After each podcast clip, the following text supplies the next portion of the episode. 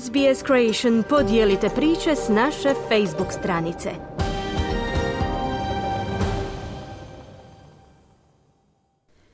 SBS na hrvatskom, ja sam Mirna Primorac. Na redu su vijesti iz Hrvatske. Hrvatski suci dalje u takozvanom bijelom štrajku. Vlasti kažu da odaziv nije prevelik, a oporba podržava suce.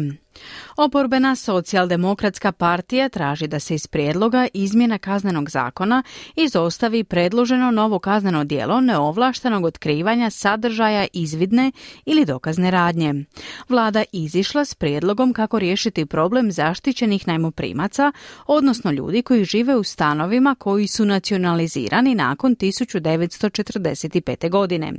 HDZ-ovci koji su opozicije u Splitu traže mjere da se oživi gradsku jezgru u kojoj živi sve manje ljudi.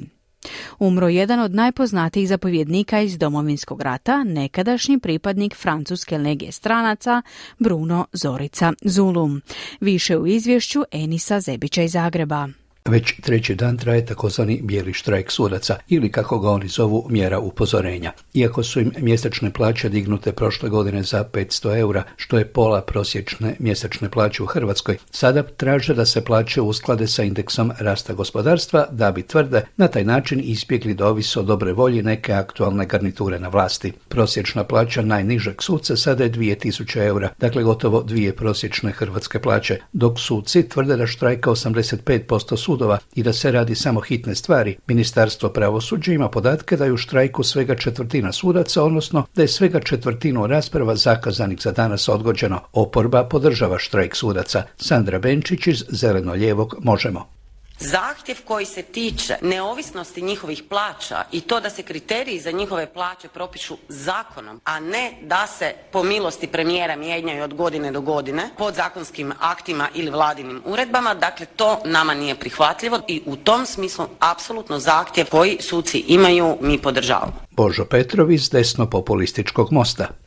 Sadašnji predsjednik vlade pokušava staviti šapu i na sudstvo i definirati koliko će tko od njih imati plaće i vjerojatno ako ne budu poslušni onda će im on određivati niže plaće. To tako ne smije biti. Oni trebaju nastaviti sa štrajkom jer sudstvo treba biti neovisno. Davor Dreter iz domovinskog pokreta. Apsolutno svaki štrajk, kada ga provode i organiziraju ljudi koji nisu dovoljno plaćeni, podržavamo i smatramo ga legalnim. Već dulje vrijeme traje bitka između vladajućih i oporbe oko jedne od predloženih izmjena kaznenog zakona. Vlada predlaže da se, kao što i kod drugih dijelova kaznenog postupka, kazni one koji neovlašteno otkrivaju sadržaj izvidne i dokazne radnje, dakle curenja podataka iz istrage. Opozicija tvrdi da je to zato da se spriječi slučajeve poput onoga kada su podacima iz istrage bivše HDZ-ove dužnosnice Josipe Rimac, koju se sumnjiči za korupciju, koji su iscurili u medije, spomenulo i neku osobu sa inicijativom inicijalima AP, poput aktualnog hrvatskog premijera dok vladajući kažu kako treba zaštititi tajnost postupka kako bi ga se moglo kvalitetno provesti. Prvo se željelo kazniti novinare koji bi tako nešto objavili, ali sada je prijedlog da se kazni samo one koji takvu informaciju odaju. Socijaldemokratska partija se tome protivi i traži da se u proceduru uvrsti posebni zaključak u kojem bi se tražilo brisanje tog članka o kojem bi se glasalo prije glasanja o samom prijedlogu zakona. Predsjednik stranke Peđa Grbin. Radi se o prijedlogu zakona koji ide ka tome da se s jedne strane guši sloboda govora, a s druge strane, ono što je Plenkoviću najvažnije, da se spriječi da se ponovo dogodi situacija da mediji pišu o kaznenim postupcima i izvidima gdje se spominju inicijali AP, gdje se spominje glasnogovornik vlade, gdje se spominje glavni tajnik HDZ-a. Nakon drugog svjetskog rata komunističke vlasti su u valu nacionalizacije nacionalizirale i brojne stambene kuće po gradovima i u te stanove naselile ljude sa stanarskim pravom. Kada je sa padom socijalizma ukinuto stanarsko pravo, onima koji su živjeli u državnim stanovima omogućen je otkup pod vrlo povoljnim uvjetima. Međutim, što sa onima koji žive u stanovima koje su nove vlasti morale vratiti ranijim vlasnicima? Dodatno, neki su mešetari u međuvremenu od pravih bivših vlasnika otkupljivali njihovo još nevraćeno vlasništvo. Sadašnji stanari dobili su status zaštićenog najmoprimca, ali trajno i za sve pravično rješenje nije se moglo naći godinama. I raniji vlasnici i sadašnji stanari tužili su Hrvatsku državu europskim sudovima i pod pritiskom presuda i problema koji više od 30 godina nije riješen, vlada je konačno izišla sa prijedlogom. Procjena je da je riječ o 1030 takvih slučajeva i vlada predlaže zakon po kojem će se isplatiti oko 500 zaštićenih najmoprimaca, izgraditi oko 500 stanova u Zagrebu, Splitu, Rijeci i Dubrovniku koje će dati u najam ili ih prodati po povoljnim cijenama najmoprimcima, 300 stanova u svom vlasništvu dati u najam ili prodati najmoprimcima, te 100 stanova otkupiti od vlasnika i prodati ih najmoprimcima. Vlasnicima će se isplatiti i solidarna naknada za pretrpljenu štetu od 1996. Desna opozicija za sve krivi komunizam. Marin Miletić iz Mosta.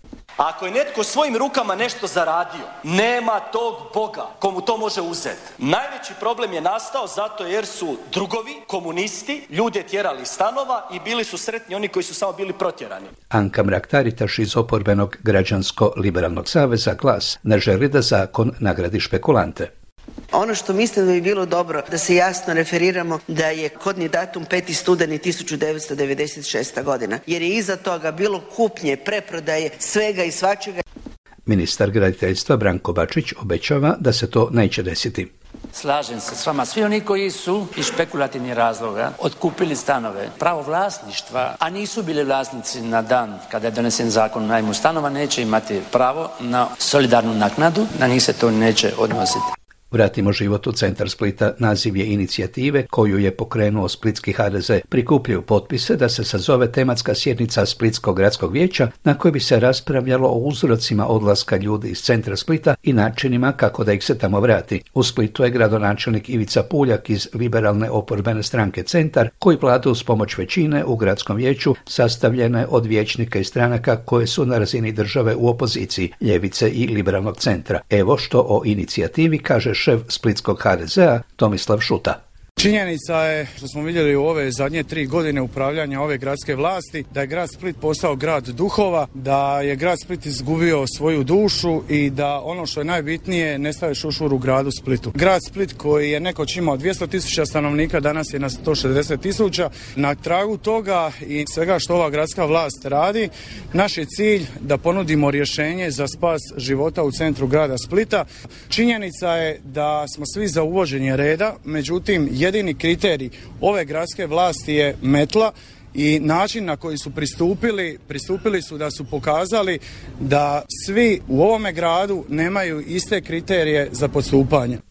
Koje su konkretne mjere koje predlažu, Šuta nije rekao. Metla o kojoj govori je postupanje Puljkovih gradskih vlasti koje su uklonile mnogo nelegalno izgrađenih objekata, štandova i terasa u centru Splita, izraslih za vrijeme vladavine HDZ-a i kontroverznog gradonačelnika Željka Keruma, a po našem sudu glavni razlog odljeva stanovnika Splita iz grada je enormna apartmanizacija i pretvaranje stanova u apartmane za kratkotrajni najam preko internetskih provajdera, problem s kojim se možda još u većoj mjeri suočava i Dubrovnik. U rodnom Ivanić gradu umro je umirovljeni general Hrvatske vojske Bruno Zorica Zulu. On je kao mladić pobjegao u francusku legiju stranaca, a kada je krenula agresija na Hrvatsku vratio se i pomogao ustrojavanju specijalnih jedinica Hrvatske vojske.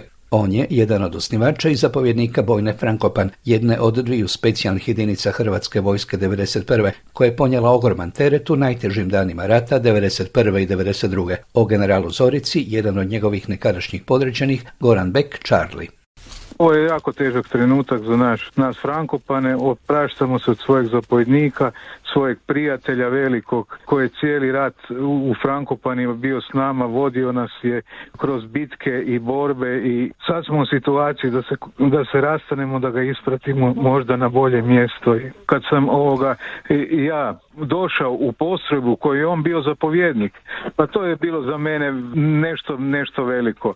Prošli smo puno ratišta zajedno i uvijek je sve bilo Dino, uvijek je brinuo o ljudima, uvijek je pazio na nas, ali smo kroz to napravili i veliki posao.